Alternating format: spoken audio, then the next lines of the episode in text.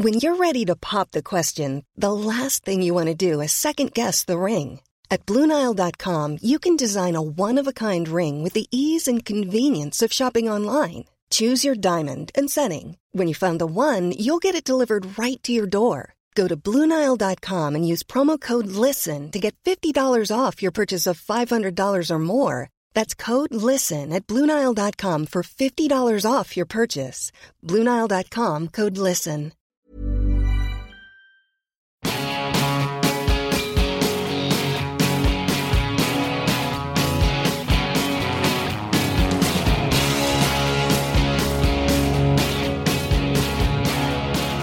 Galway and Waterford meet for the very first time in the All-Ireland Senior Hurling Final at Croke Park on Sunday. I'm Peter McNamara and over the next 50 minutes or so here on our Irish Examiner Paper Talk Special Preview podcast I'll be getting the opinions of Stephen Barry here in the studio and from our special guests on the line we have Owen Cormican, Daithí Regan, Seánie McGrath as well as Examiner writers PM O'Sullivan and Enda McEvoy. Owen, it's brilliant to have you on the line. Um, you're up in Galway at the moment residing in the home territory. Let's get that out of the way first. uh, what's what's the buzz like above there? Very good, um, very good, Peter. I have to say, I call it to Oranmore on the way home from Cork. Um, the plan was to do a club feature on Oranmore, just given everything that's happened over the last couple of weeks with Tony Keady, and then having two players involved in Sunday, Gearóid McInerney and Niall Burke. The place was just littered um, with maroon and white good look signs. Really, really good vibe around the place. And I was driving into Oranmore, I saw the Galway Bay FM roadcaster. So turned on the radio and they were doing a live special um, from Oranmore. And I just presumed it would be in one of the pubs. And half an hour later, I'd walked through every pub and hotel in Oranmore and still couldn't find them. So I said, you know what, there'd hardly ever be in Supermac's. So walked down to Supermac's into the town and she absolutely jammed. And there was Galway Bay in the corner doing their live broadcast. And said, those people flowing out onto the street. Really, really good excitement now um, around Oranmore. That's probably a microcosm for, for the entire county, but there's just a lot of excitement. And excitement probably stems from the fact that, you know, we're not facing Tip or we're not facing Kilkenny or we're not facing Cork. So there's, there's real expectation around these parts now for, for the week in it has it sounds like uh, I wouldn't say a circus, no, obviously that's not fair, but it does sound like it might be a bit excessive. Is it? Is it, are you getting kind of wrapped up in it a bit too much? No, no. I think this is where I play it down. It's very much in keeping um, with with twelve and fifteen. But just as I said, you know, the chat on this occasion, um, it's that now or never chat. You know, the fact that I said that you know Kenny Cork and Tip have beaten us in the last six All Ireland finals that we've appeared in, the none of them are there. So the, the excitement is on par with what it was a couple of years ago in 15 and 12. But just the talk is, is now or never that you might not get a, a better chance. So uh, I just wouldn't say it's excessive, but that's just the way the discussion is going, and that's why the excitement is here on this occasion. Not so much we're back in the All Ireland final, but you know we have a real chance because you know we're not facing one of the traditions. Yeah. So the banter aside, Stephen, Owen's touched on the element of dealing with the hype of, you know, Micheál Donoghue and Derek McGrath. Obviously, they're going to be acutely conscious of that all week. Hmm. How best do you think can you counter something like that as a manager? I suppose you have to embrace it in a, in a way, really. I mean, I suppose it's rare enough that counties make to an All Ireland final, so it's there to be enjoyed too. But you have to, I suppose, insulate players from I suppose the reality of people trying to get tickets off them, of I suppose people dragging them every direction and try to enable them to kind of live a relatively normal life for a few weeks leading up to the final and get their training in and focus on, I suppose, rest and recovery in between. And I can say the players, I mean, it's gone to a level of professionalism at this stage where I'd say they'd be well capable of that and they're, they'd be well wrapped up in just analysing the opposition and I suppose fine tuning their own game for the big day. I think probably embracing a little bit of the hype and just enjoying the week that's in it. Yeah, it's interesting going to after the Waterford Cork game, we were in the presser with Derek McGrath, and he kind of said that that they really do have to embrace it and find that balance. He mentioned that. Yeah, no, that's probably Derek just talking, telling us um, what we want to hear. I think he has them well insulated. Now I know their their press event was was fairly open, but um, I know he himself appeared at a talking heads event in one of the hotels in Waterford, I think the Granville there last week, which you wouldn't normally see from a, a manager. But um, mm. when you saw the manager, we didn't see any players. You know, they've been fairly well insulated. Um, and while he might be telling us one thing, I think on the other side, he'll be telling the lads to, to keep very much a, a low profile ahead of this one. Just uh, obviously, it's the, the fact that it's Galway's third final in six years does that give them a psychological edge in terms of this particular day? Like, you know, the way it's such a standout occasion? Uh, I don't know about psychological edge because I, I, just don't know what's going on in, in the heads of the Waterford players. But as for Galway, you know, this is nothing new, so that has to be a help for them. Now I don't know if it's an advantage, but it, you know, just in their preparation, it has to be a help that we, you know, we've been here, we've done that. Okay, fair enough. You know, the result didn't go their way on any of the three occasions they were there since 2012, but it's just looking. Um, and players that have played in the Ireland final. You know, match day program against Tip, 19 of the 25 Togged have played in at least one All Ireland final, and 13 of the starting 15 have played in at least one of our All Ireland finals. So again, you know, nothing is nothing's going to phase them going up there on Sunday. Nothing is going to be new to them. So you'd imagine that had to be a help to them. Whether it'll be a psychological advantage, I don't know. That will all depend on how Waterford takes the occasion on Sunday. Stephen Owen spoke to David Burke for a piece that was in the Irish Examiner on Tuesday, and Burke mentioned how the Midfield battle would be paramount, and certainly, what are, what are your thoughts on that comment? Was it unusual for a guy to come out and be so forthright in that regard, given that he's playing in that sector? I know it's in keeping with his general persona because he's a very straight, straight up guy anyway. Mm. But for a game like this, uh, was it? Did you find it unusual that he was so straight up, or? or is he the type of guy that clearly thrives on that potential internal pressure? Yeah, I'd say it was kind of himself trying to g himself up for the final because we've seen from his comments earlier in the year about mm. Waterford sweeper how he kind of thinks that a team with a sweeper would struggle to win All Ireland, and I suppose that might be plastered on the dressing room walls on Sunday in the Waterford uh, dressing room. But I'd say he's just that sort of confident guy, and I mean he's backed it up on the pitch in the past and even talk about the All Irelands these Galway players have been in. I know they haven't won any, but they have. They've been. They played well in a lot of those games. Like there was a draw with Kilkenny where mm. they were very close against a very good Kilkenny team. Even the 2015 game in the first half, they were close there too, or leading at half time even. So like I think there is a confidence in the team that they can do it. I mean the midfield battle. I don't know will it be necessarily that crucial. You saw Galway maybe better than midfield by Tipperary, but they, I suppose, had Tipperary locked down in defence for periods of the game and in attack they're well able to score. So you might have, I'd say in midfield you'll have, there'll be an element trying to get locked down on the opposition, but to some extent midfielders are often back covering their back, trying to protect the centre back, protect the defence. So there might be an element of playing their own game too in that sector. Owen. Peter, could, could I just on that? Look, of course, it's absolutely spot on. David's been a breath of fresh air this year with regard to interviews and you know his handling of the captaincy. Um, doesn't mince his words. You know, tells us as he sees it and has all year with regard to a variety of things. Davy, the sweeper, Tip, Kilkenny, and all of that. Mm. On the midfield battle, um, Stephen's right. You know, didn't win the midfield battle against Tip and still got over the line. Mightn't win the midfield battle um, on Sunday and still could very well um, get over the line. Flip it, I don't think if, if Waterford, in my opinion, if Waterford lose the midfield battle, they'll, they'll lose the All Ireland. Um, Barron and Moore, um, in, in David Burke's own words, have been the engine for Waterford all year. Mm-hmm. 420 from play between them, 2 5 against Cork. Um, you know, if they're if they're held, you know, if they're shackled, if they're shadowed on Sunday, um, Waterford will struggle and, and probably wind up going home empty-handed. Again, just my opinion, but I think whereas Galway could get over the line without delivering it in the field, I don't think Waterford will. Yeah, I I do agree hundred percent with that. I, I do think that the midfield sector is definitely going to be the most influential on Sunday. Uh, just just to move on, just to, for a second, just a brief word on on people that won't be with us on Sunday um, from Galway. Just want to mention, I think it's important to remember Joe McDonagh and Tony Keady on this particular occasion because two um, great Gaels, great hurling men, and I'm sure there are people on the Waterford side as well, particularly but particularly Joe McDonagh and Tony Keady.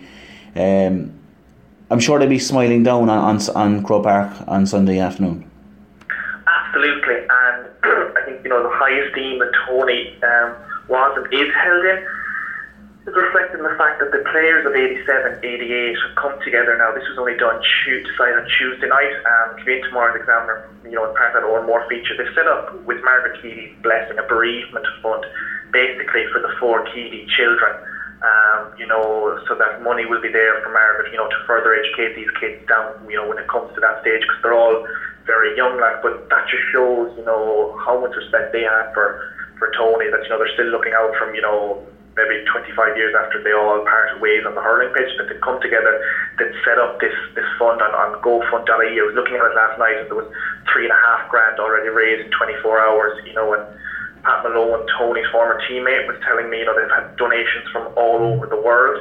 So absolutely, look, you know, there'll be, you know, Tony will be, and everyone thought um, on Sunday, same with Joe McDonagh, you know, you know, wouldn't we love to see wouldn't go with people. So, I like the way you clarify that, yeah, yeah. A Freudian slip, Freudian slip, you can edit that. wouldn't go would be beloved if someone took the mic on Sunday, a la Joe, what, 37 years ago, and put his own, put their own spin on the West Awake, where Joe had it, Galway is awake, Galway is awake. Um, you know, watch that video and give anyone goosebumps. You don't have to be a Galway supporter. So yeah, two men will be in everyone's thoughts on Sunday, absolutely.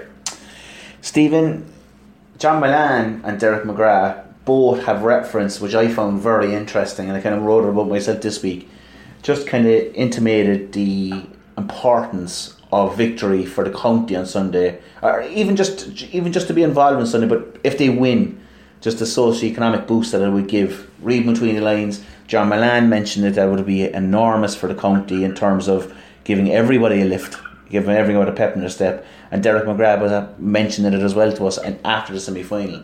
It, it is a big deal, big thing for both companies, but it was just very interesting. I thought that both both of those lads uh, mentioned that. Mm, well, I think they could charge in for the event when John Mullane rides naked down the quays of Waterford Way.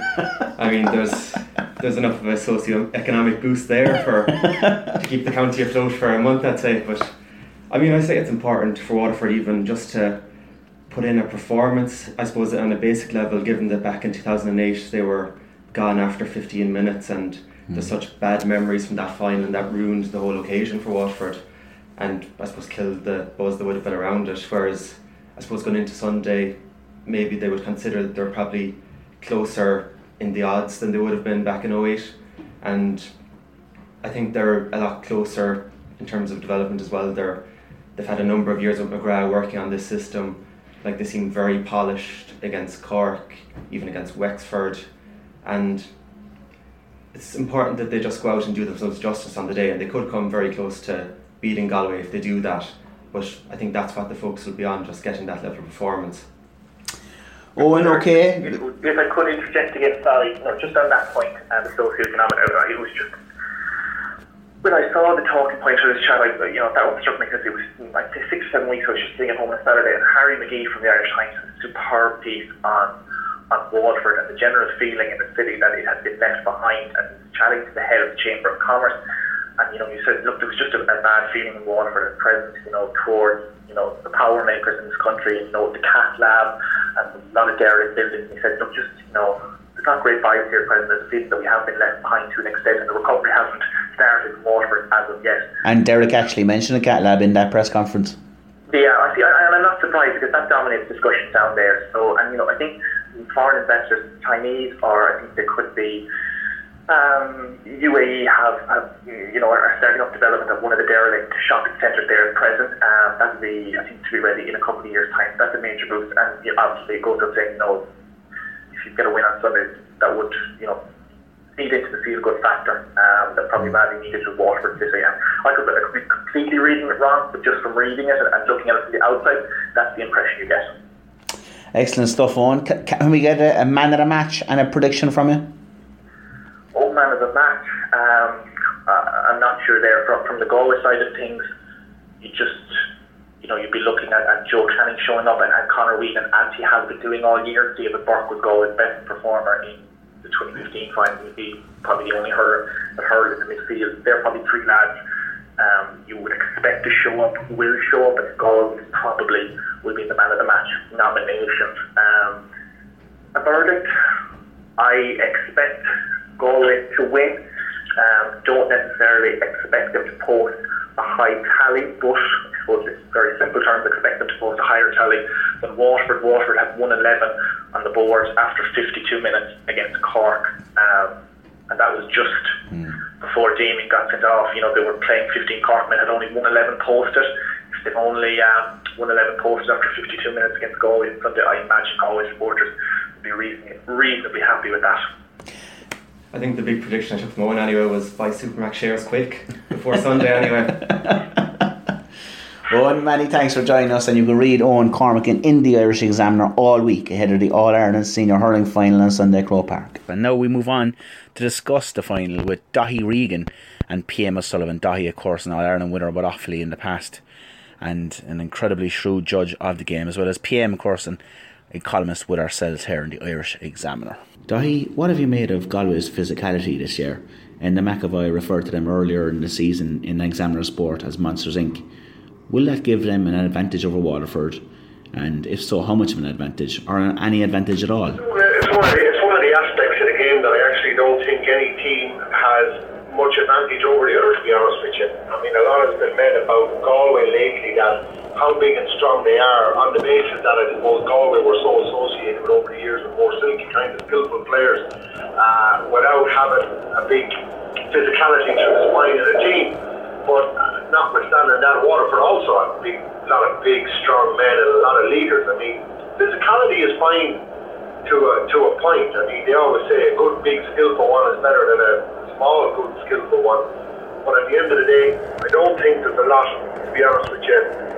Galway have over Waterford on this. If you take Gearóid McInerney, for, for instance, he won a lot of ball uh, in the semi-final caught a lot of ball. But what he is, he's, he, he tends to, like Peter Barry did many years ago with Kilkenny, he's not a guy that tends to come with huge, huge clearances. He tends to catch the ball, take a couple of steps, and just can't pass it off. So his ability is in catching. So you, you, you know, if you're a Waterford management team, you say, and the way they'll set up, they're not going to be hitting balls down on top of them. So a lot, a lot of people are talking about Gearóid McInerney's physicality. I actually don't think it'll be, be brought to bear as much the weekend. Now, they are a big, strong team, Galway. I suppose more up front is where it interests me with Galway's side. When you look at like the Cooney, you look at Niall Burke, who's a really big guy, Joe, you, you know, Joe Canning, etc. They're big, strong guys, and I and I think, and Glynn, of course, whether he starts or not, I think that's the key here for Galway is that Waterford are going to play obviously with, with, with an extra defender to work at, and. Uh, when you're putting for, you know your forwards up and you've, you've got the kind of added um, an extra defender there, well, the likes of Conor Cooney and these guys have shown to me a great ability to win ball and make it stick and not get shoved off it. Now that that's an accusation that could have been thrown against Galway previously that they were a little bit flimsy up front and they may have gen affected a little bit at any sign of physicality. Mm. So I think from that perspective with Galway, I don't think it'll make a whole difference defensively for them. But I do see up front that Galway have an edge to them and an ability to get down and dirty and make a ball stick with them. So if anywhere, that's where I see it as a benefit to Galway. That's an interesting point. Actually, a, I think that's a good, an interesting slant on it. PM, just in terms of Galway's half back line, I have to say, I know now Gearóid McInerney was named man of the match in the semi final, but I think Pádraig Mannion and Aidan Harte have been particularly impressive as well, in a more subtle manner, but very steady, just getting the job done. Yeah, that's, that's very, very true. And, and the other point is that um, always back for hurling Beverage and maybe before, same as uh, picking up on what, Daithí has said, whether Galway forwards or hurling Beverage unit, with a, a sort of a streak of individualism um, you know, in Galway, even when they were very near winning the All Ireland, as I know 12 and 015 in particular, it was a individualism that made them them back over the line. The, the thing I, I say as well, just developing Johnny's point about physicality, which I, I think is good because physicality in and of itself is, is no, no use to unless it's well used. Um, Galway are, are favourites with, with bookmakers and with good reason. And uh, I would say that the key clash, and this is a clash in physicality as well, the key clash it's probably two Smith midfielders, um, Kevin Moran and Jamie Barron, uh, and uh, David Burke and Johnny, Johnny Coen for, for Galway. Uh, but they did okay against Tipperary. Burke and Coen weren't at absolute best. Now, you give them great credit for keeping going and Galway getting over the line, but they haven't been at their imperious best like they have been in the past. Whereas, if you go back to the game in Munster uh, last May, uh, sorry, Ju- uh, June, uh, Kevin Moran and Jamie Barron weren't as good, particularly Kevin Moran. But the graph of their form now has been really coming up and up and up. And if Waterford win, I think, on Sunday, it'll be because it'll be because in large part Barron and Moran, you know, reign in the middle field. I, I'm not saying they will. Um, Burke and Coen are very formidable, but I think that's the really key clash. And it's a specifically clash as well. I mean, Barron and Moran are just so good at winning dirty ball, and they're so good at using it very skillfully and spoiling it. So, you know, I think that's the thing where the clash of physicality and skill will be at its most raw there in the middle of field, uh, Peter. Stephen, just to talk for a second about Micheál Donoghue's influence, it comes across as a very understated kind of a character. But at the same time, he's getting a fine tune out of these players. I mean, they're going into this game on Sunday knowing that if they win, they've literally won every trophy available to them in, in the one calendar year. And that, even in itself, is a remarkable achievement, or would be a remarkable achievement if it came to pass. Yeah, it's a phenomenal uh, year so far for Galway. I mean, they've hardly put a foot wrong in since about April. And I suppose you can talk a lot about the players' individual talents and physicality, and like they are phenomenal players, but he's getting a lot of credit from opposition managers even for the game plan. I know Davy Fitz gave him a lot of credit in that Leinster final for how he mm-hmm. countered the sweeper, and you see the half forwards, you know, Niall Burkes, Colin Mannions, Joseph Cooney's, they're going back into defence and helping out the likes of Aidan Hartes and Park Mannions you were talking about in delivering good ball into the forwards, and I suppose they'll be picking their battles in there and trying to maybe look at even if you look at big ball, what Dublin did against Tyrone, choosing to try to engage out on the wings and try to pick off points from there, maybe will be something that Galway will do. And I'd imagine that Micheál Donoghue will be a big part in that, and he will have his plan to, I suppose, skirt around Waterford sweeper as well as engaging him physically in the centre of the field. The tradition, of course, in Gaelic games has always been a huge, huge factor. And if it just just just for to look at the record in finals of Galway, I mean they've lost nineteen out of twenty three finals.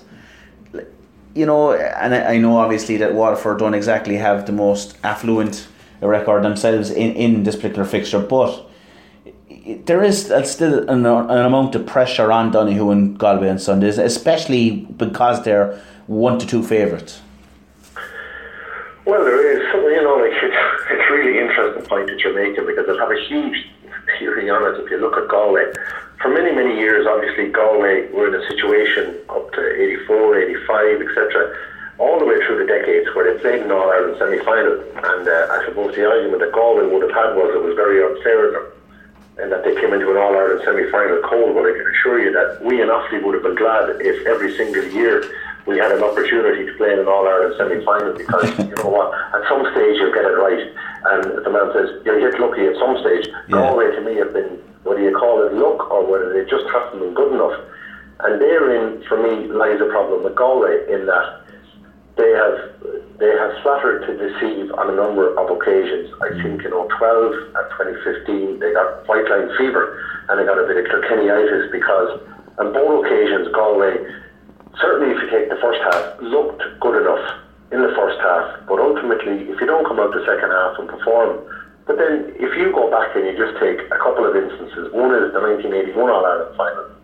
Galway went in at half time against Offaly. Frank Murphy actually rested in, in, in the first All Ireland Offaly played in.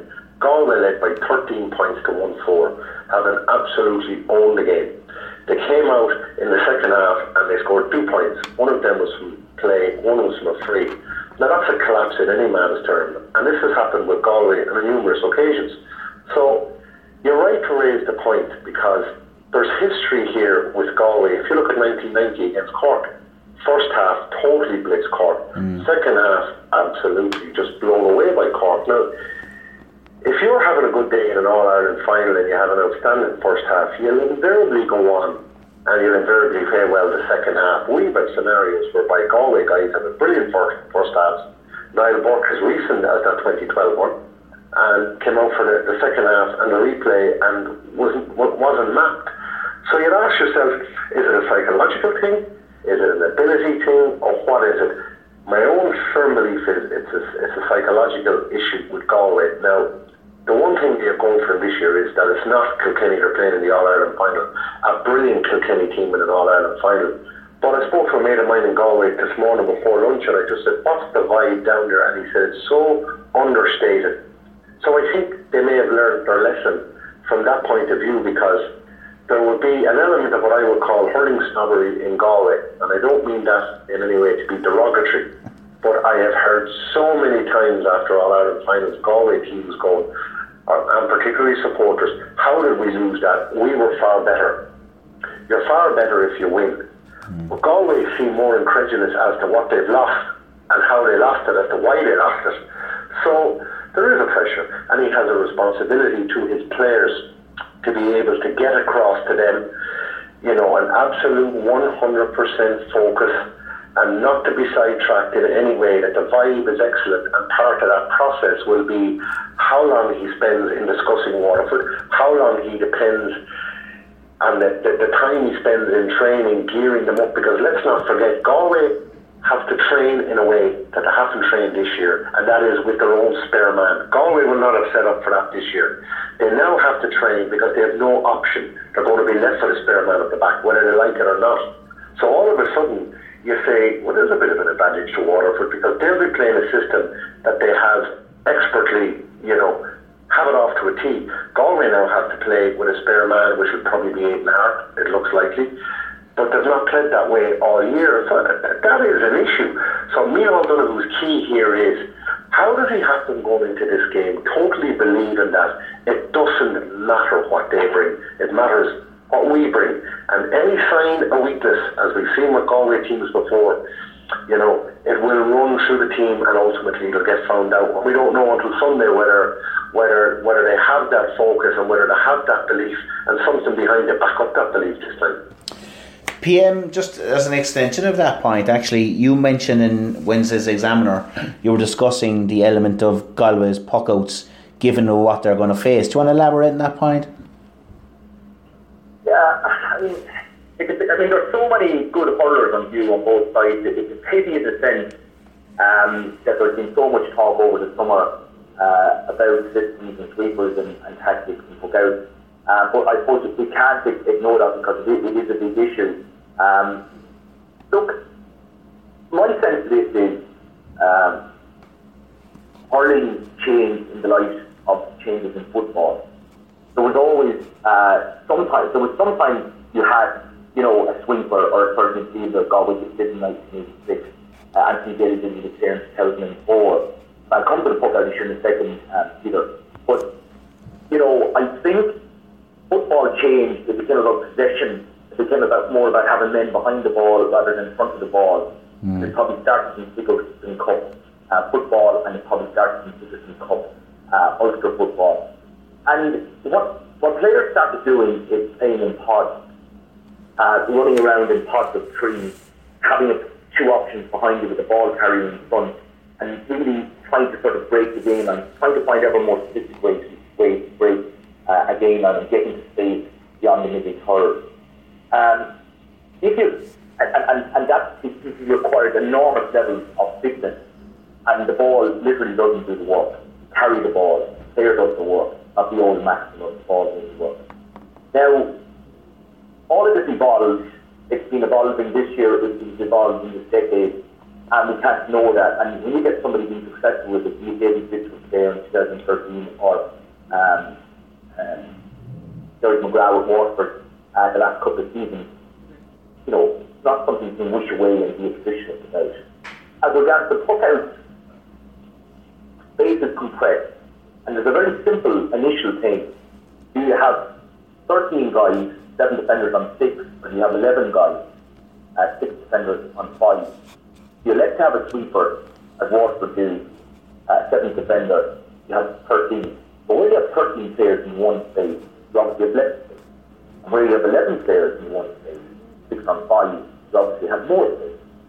So David Fitzgerald or Donald Cusack or Derek McGrath would say, as a matter of principle, look, you've got an immediate advantage there because you've reduced the opposition's attacking space by having 13 instead of 11. They're giving us the more space, we're giving more space to them. Now that has an effect as well, given the puck out. Because it's more difficult to hit your own target, get the ball from a Galway goalkeeper to a Galway forward, if you're talking about 13 instead of 11. So that's just a funny situation, and I, I, I just noticed this year that, you know, although it was obscure because Kenny lost the game, actually, Kenny got a lot of joy on their own puck out in the first half, in particular down in Wexford, uh, by pushing up seventh man on their own puck out and marking the Wexford sweeper, captain Sean Murphy. And I, I, I take Daithí's point that there is a challenge here for, for Galway. They're coming up against a, a type of hurling, uh, a type of hurling structure they haven't hurled against so far this year. Part of that will be the puck out. Part of that will be actually, you know, not allowing uh, Waterford back to simply get the ball but through to Tadhg de Búrca or Dara Fives or Sweeper. And then there's another counter-attacking motion. So I think Neil Donoghue had to, you know, make uh, a decision on that. Uh, you know, didn't, he didn't go into into trap that probably cost them into a bit in the semi-final where they just couldn't get any traction on their own puck out. But, you know, I'm sure he has a chance that. All right, so briefly, Daithí, give us a, a potential man of the match and a, an actual verdict for the game. I think a potential man of the match for Galway is, uh, I would have to say, would be Conor Cooney. Um, outcome of the game, I, I was very much Galway all along. I have to say, um, I did, I did, I did pick Cork for the semi-final, but I have to say, the closer it came to it, I worried greatly for Cork the previous couple of days to the game. Um, and I, I put it like this to you: Cyril Farrell immediately after Waterford won said, what Galway need to do is concentrate totally now on what they're doing and forget about what Waterford did. And on the day I thought that was nonsensical. You absolutely must look at Waterford. Well, you do to a point, but actually in hindsight, I take Cyril's point that the more I've thought about it, Galway must concentrate on what, what they're good at. It's been good enough this year to play the best brand of hurling and to beat, aside from them, the other best team in Ireland, which for me has been Tipperary. So I would say, yeah, push up on Wexford sweeper. Don't allow Waterford possession, easy possession from puck outs. Don't allow it to play on Waterford's terms. Play it on yours and put the puck outs. Go man for man. Push on them make them do what they don't want to do. At the end of the day, what Waterford have done has been successful to get them to an All Ireland final, an All Ireland final only, and it's the first time for all bar two or three of these guys. The bulk of the Water or the Galway squad, the way they've been doing it, has been good enough to get them and nearly get them over the line in uh, in a couple of the last five years. I just believe with no Kilkenny there, I don't think there's anything going to stop Galway, to be honest. And PM. Uh, it's very difficult. I mean, what Galway should win. Uh, I think uh, there is no excuse them. They probably need to win more, uh, even the more. But that's something strange to say. But I, I do think if Galway don't win on Sunday, psychologically, it, it's very difficult I think, next year. Um, I think their ability just in the primary possession, they, you know, we can turn it around. Waterford are something different to what Galway have experienced so far this year. But equally, the Galway forwards are, are, I think, very likely something different to what uh, Waterford have, have experienced. Clearly, when it counted, the uh, Galway back uh, seemed out the, the, the uh, Tipperary forwards, good as they are, in certain regards, when it counts in the semi final. It's hard to pick a winner, but um, as it gets closer, I, I have a certain sense for Waterford, but I think Galway have done an, an, enough to uh, to um, to win this and to get the to get a you know a, a vote from us all as they have from from Daithí. A man of the match. I think if Galway are going to beat Waterford, they will have to at least break even or get better in the middle of the field. I think the man of the match if Galway win would be either Johnny Coen or No, that that's quite ironic because Daithí went for the same man that Stephen goes for, and I and you went for the same man that I went for. So so hopefully one of us could be right there. Lads, th- thanks a million for your time. No problem at all, Peter. And a, ple- a pleasure as always, and enjoy Sunday. Great stuff. Same as that. See you, boys. Take care. So we're joined now by All Ireland winner Seánie McGrath with Cork, and of course top class hurling writer Enda McEvoy to discuss primarily in this segment of the programme Waterford. So, lads, it's great to have you on the podcast. Thanks for joining us today. No problem, Yeah, sure. So, we're here, and my, myself and Stephen are here, and we're discussing uh, Waterford, and we're going to start by looking at the influence of Jamie Barron and uh, Kevin Moran, who between them have just been immense this year. Seánie they were brilliant in the semi final. Tipperary got the measure of, particularly with Brendan Maher, got the measure of Waterford in their respective semi final. What do Galway need to do looking at the, Like, you know, Jamie Barron, Kevin Moran, their influence for Waterford has been immense this year. Yeah, um, they've been superb, and I mean, um, it's not just, I suppose, in the championship fair that they've been good. Um, you go back to Nowlan Park there against Kilkenny way back in, in February. And um, you know, Jamie Barron was, was superb that day as well. So his farm has been electric right through the season, league and championship. And like he's just, I mean, he's not a big man. He's only 11 odd stone. He's only five foot nine, but like, and, then, and I suppose today the tempted for the hurling player almost seems to be six foot and, and 12 or 13 stone. So he bucks the trend a bit there, but hurling wise, play there in the extra time against Kenny in, in, in Thurles, you know, changed the game. The last day against Cork, he was outstanding and he just totally buys into that Waterford system, which mm. which needs mobility. It needs players to be able to get around the field. Like his scoring return is as good as any top class forward. And he's got about something like three eight all from play in, in, in the championship today. And added to that, Kevin Moran has one twelve. So like the stats are frightening. Um, no, it's it's a queer one because I think from from a midfield perspective, Galway are strong as well in in Coen and, and David Burke, but just from Waterford's point of view, like your man has just been Jamie Barron has been just a revelation. If he could mm. put anything that's decent in the other in, in the other in the game, if he played anyway decent there, he's he's the banker for, for player of the year. So. Um, and for a young player like a following on from last year, an All Star last year, it's good to see him. He's, he's a real fan favourite. So Waterford or Galway would definitely have to work out to, to try another final.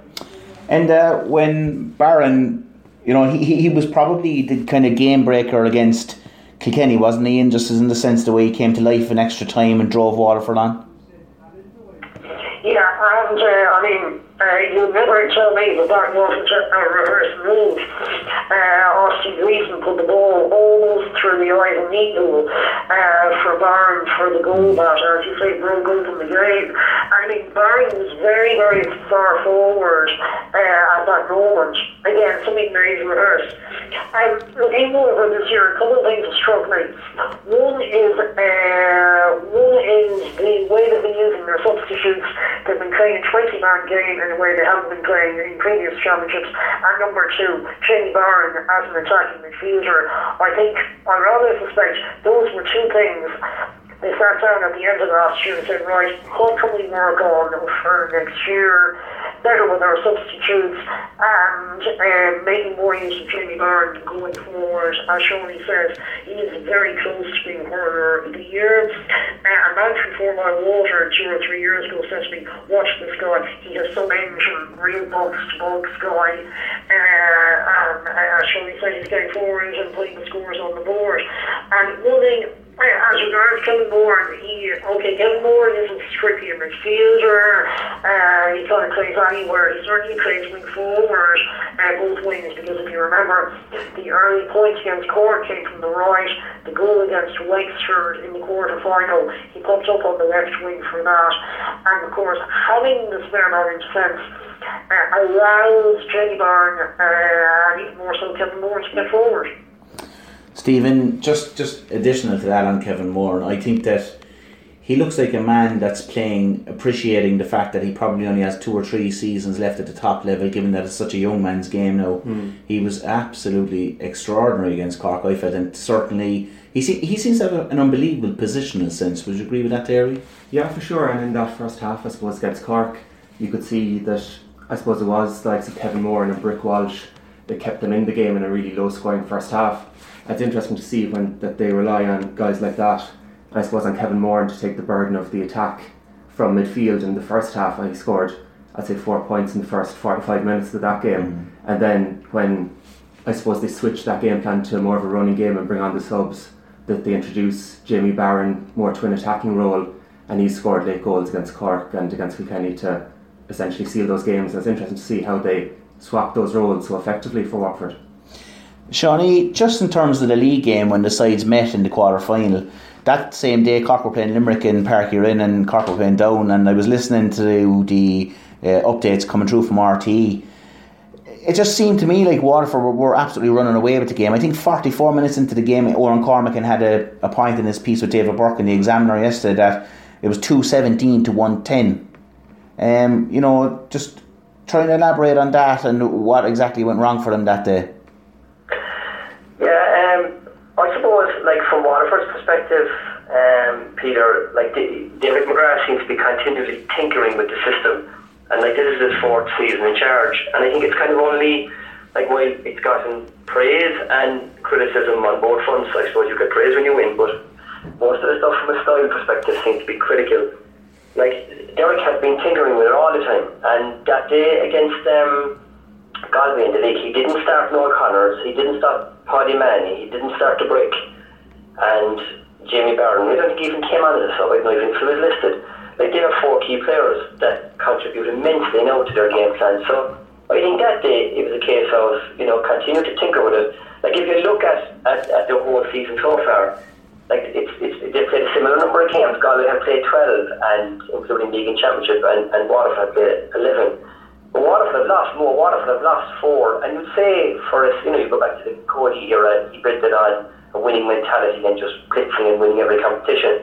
But I suppose Derek's is different in that he needs to get players to buy into the system and to continually tinker with the system because other teams are going to try and counteract it. So, like, I don't think Derek lost any sleep um, with that defeat. I think he, he probably looked at it as another method of giving players a game. I was missing some key players. He made some key substitutions at a time when he probably didn't need to make them and he just continually playing with the system. And when Murphy came in there as a selector, he made reference to a few times in his articles during the week that like players have bought into it, and like players only buy into it when they trust it. And Derek has been tinkering with it for a while now, and I just think it just came to fruition in the best way possible. Say against Cork, just just it was awesome. You know, like the, the, you mentioned Kevin Moran earlier, they're playing almost like a soccer team at times. They don't waste any ball Instead of just even just putting the ball into space, they even seem to delay it and they hold it up. It's like a soccer team and they're kind of shielding the ball, waiting for it to get into the best space. So I just think that that day against Galway it was a case of, you know, I'm going to play away with my system, I'm going to get it right, and if it means I'm going to defeat and lose a game, so what? And that's what happened to Rio. They said he's won seven and not four, but he's still got himself to an Ireland final, and he's got he's got he's got his, he got, he's got himself to an Ireland final now, where it's going to be very very hard to curtail that just brilliant system he has. That leads us on nicely to our next point, and uh, just just discussing about Tadhg de Búrca. If Galway were to push up and man mark Tadhg de Búrca, would that take an awful lot chunk out of what Waterford are about? Uh, very interesting question, question, um, I think I think it's impossible to answer because uh, mentioned that for the first 20 minutes on Sunday, people are both sides and kind of to get the hairsters, create themselves into the game, not to anything dramatic. And I would think that Galway wouldn't push up on Tadhg de Búrca unless it was absolutely necessary. Remember, Galway don't have to do anything hugely different next Sunday. They're not the outsiders. They're not the team that was say needs to uh, bring off some interesting or amazing tactical, tactical coup in order to win. Galway just has got, you know, if it takes a steady as she goes for Galway, just keep doing what they've been doing. Don't try and reinvent the wheel. Maybe put a little bit more emphasis on scoring goals, but otherwise keep taking their points from distance. Stephen, just on yeah, that, I, just as an additional. I totally endorse that one as well. I think the, the, the thing ended there with with um, with Galway this year is that they can't afford, from my perspective, I think they can't afford to start taking fellas from their attack. Um, they've only gotten two championship goals so far this year versus 10 for Waterford, so they need to keep as many fellas up front. Um, Canning is playing superb stuff, but isn't scoring heavily from play. A lot of the scores are coming from Cooney and Conor Whelan. But like Whelan hasn't got any goals yet, so I don't think that they'll try and curtail anything in the forward attack because I think I think a championship goal will be needed to win an Ireland in, in saying that, and I agree with what you're saying there, lads, to be honest, and certainly I think the goals stats are very interesting in the sense that if you were to say to a guy at the start of the year who will get more goals by September, Galway or Waterford, you would have said Galway, certainly. But the thing is, Stephen, at the same time, even though the lads are correct in what they're saying about the goals element there and Galway needing to push up, can they use to their advantage the fact that Waterford sits so deep and they have so many long range shooters in their arsenal? Yeah, I think that'd be crucial on Sunday, and I think as well, I suppose as well as the long range shooters like Sir Canning and Cooney's out the field. I mean, they're brilliant distributors of, of the ball. You see that, I suppose the wing forwards dropping back, Niall Burke, Joseph Cooney, and when they're spreading ball into the corners for the forwards, that's very difficult to defend even with a sweeper when you're avoiding, I suppose, that central area. And even in the wing backs, Aidan Harte, um, Pádraig Mannion, they're brilliant at distributing that ball. And I suppose as well, they would be wary in terms of pushing up. They'd have to be very wary of what Waterford did against Cork when it was 5v5 there.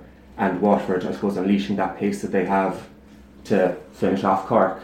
So I think Galway would be confident in their own, I suppose, strength and skill and talent and even their own movement around the field. They'd be able to, I suppose, get a significant score on Sunday. Seánie, arguably the most intriguing element of it, and certainly the marketing team in the GA would be plugging this all week, is the whole Austin Gleeson, Joe Canning um, potential duel. Eh, do you think that'll come to pass? Um, you know, look, both of them are extremely talented. Obviously, Joe Canning has had a longer career to date. Um, in his short career so far, Austin Gleeson has shown he's a phenomenal talent if Canning has a good final, obviously if they win it, it'd be great for him. But even if he plays a good game, like, like for me, Canning will go down as one of the, you know, certainly in this era, but in any era could go down as one of the great players. Mm. But finals can be funny, uh, Peter, and in those games I've played in, and and those other finals that we've seen, you look at some of even the Kilkenny finals like Aidan Fogarty, Taggy Fogarty, and um, you know, um, remember Martin Comerford, you know, he was coming on the scene young at the time, you know, having a big, big final at a time when you were expecting maybe Shefflin or, or Eddie Brennan to be the match winner, Timmy McCarthy another year for Cork was a match winner. And you can find that in finals that it's, it, it isn't always the marquee player that's having a great season that goes away and wins it. Like I could see someone kind of a Sean Bennett, who's an extremely talented player. Um, well, for me, it's not the same with him. I could see him having a huge final. I don't think it'll be a shootout between Gleeson and Canning. I expect both of them to have um, big big performances and, and play play big parts in, in either victory for either side. But I could see one of the lesser players maybe stepping up, and for me it could be someone like uh, kind of a Shane Bennett, or even as, as Enda said earlier, it could be a Colin Dunford or Brian O'Halloran sprung from the bench can get two or three dead points. But sometimes the big players in the final, it's sometimes the lesser right that steps up and makes a difference. Absolutely, I would agree with that. And when we talk about our man the match in a minute, you're going, I'm going to spring one from left field for you. But and uh, just on the Austin Gleeson, Joe Canning element of it all. In we say forty years time or thirty years time, when we look back on all this or whatever, which of the two players do you think will have had the greater impact over the course of their careers?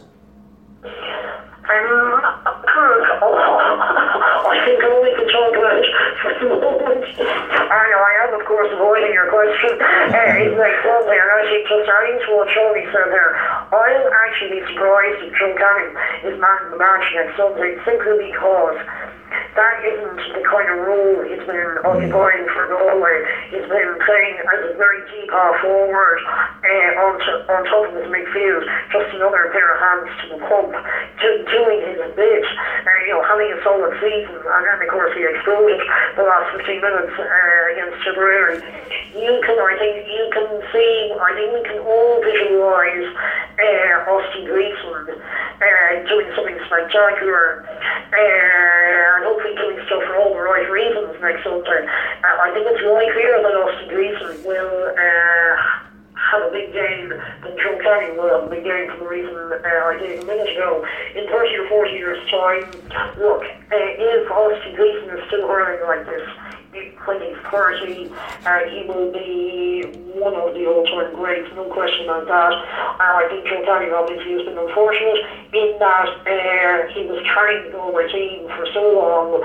Fortunately for him and for them, this year he's not carrying them.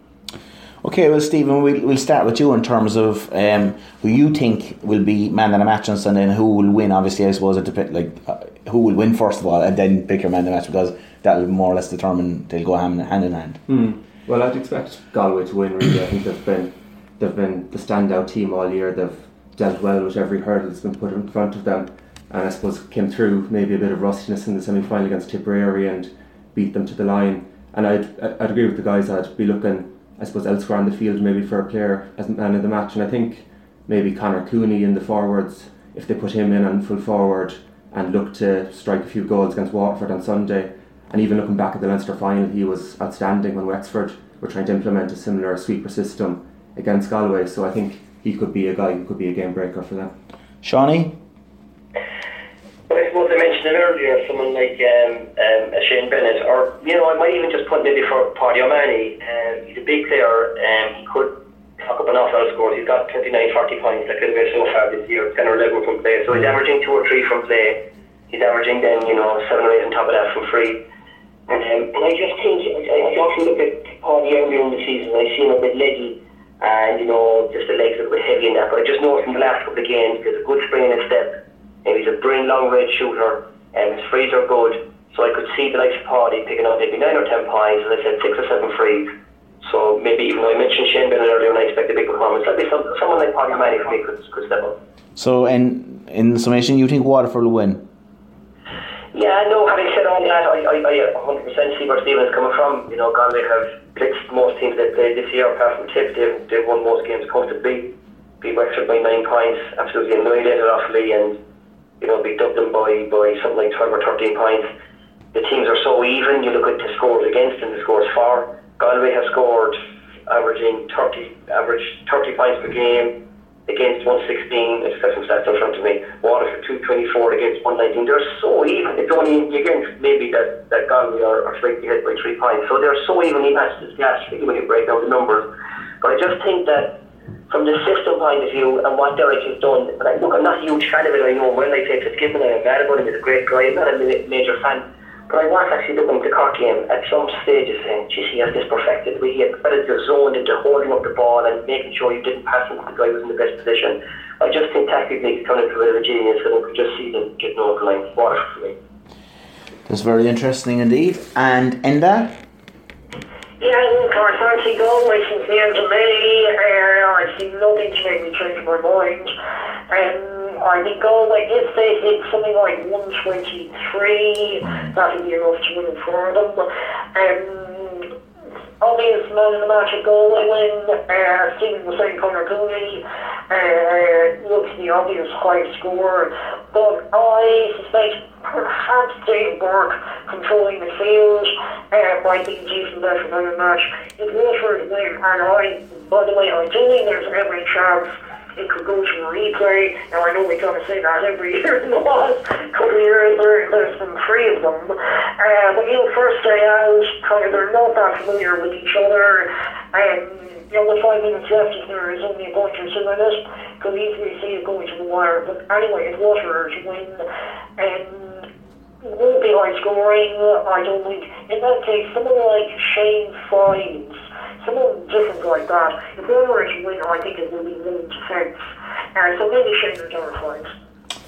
And for what it's worth, I'm going to go with Galway myself, and I think they will. I think I, actually, funny enough, I, the margin you mentioned there, the total margin that you mentioned there, and the 123, I think they get around that, and I just think that can't see Waterford scoring more than 20, 20, 21 points. I know I could take your point, right, Johnny, that they certainly are in a very good place, and but I just can't get away from the fact that I think Cork would have gotten over the line against them if Damien Cahalane stayed in the field, and I just have that in my head. I could be wrong, but that's just another personal opinion. And for me, and I mentioned David Burke there, but I actually think Johnny Coen could have a huge influence in the match, and I think he could be the potential game breaker because he got two points last day in the semi final, having played as a kind of a deep lying role. It's interesting that David Burke said himself and and Coen have had conversations about where they're where they're going to try and stop Moran and and uh, Moran and Barron in midfield. So like for me, he's the kind of guy, kind of an unsung hero type that could get the job done for Galway. But my many, many thanks to Seánie McGrath and to Enda McEvoy for joining us on the podcast today. Lads, enjoy Sunday. May the best team win.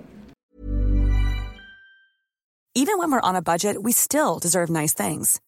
Quince is a place to scoop up stunning high end goods for 50 to 80% less than similar brands. They have buttery soft cashmere sweaters starting at $50, luxurious Italian leather bags, and so much more. Plus, Quince only works with factories that use safe, ethical, and responsible manufacturing.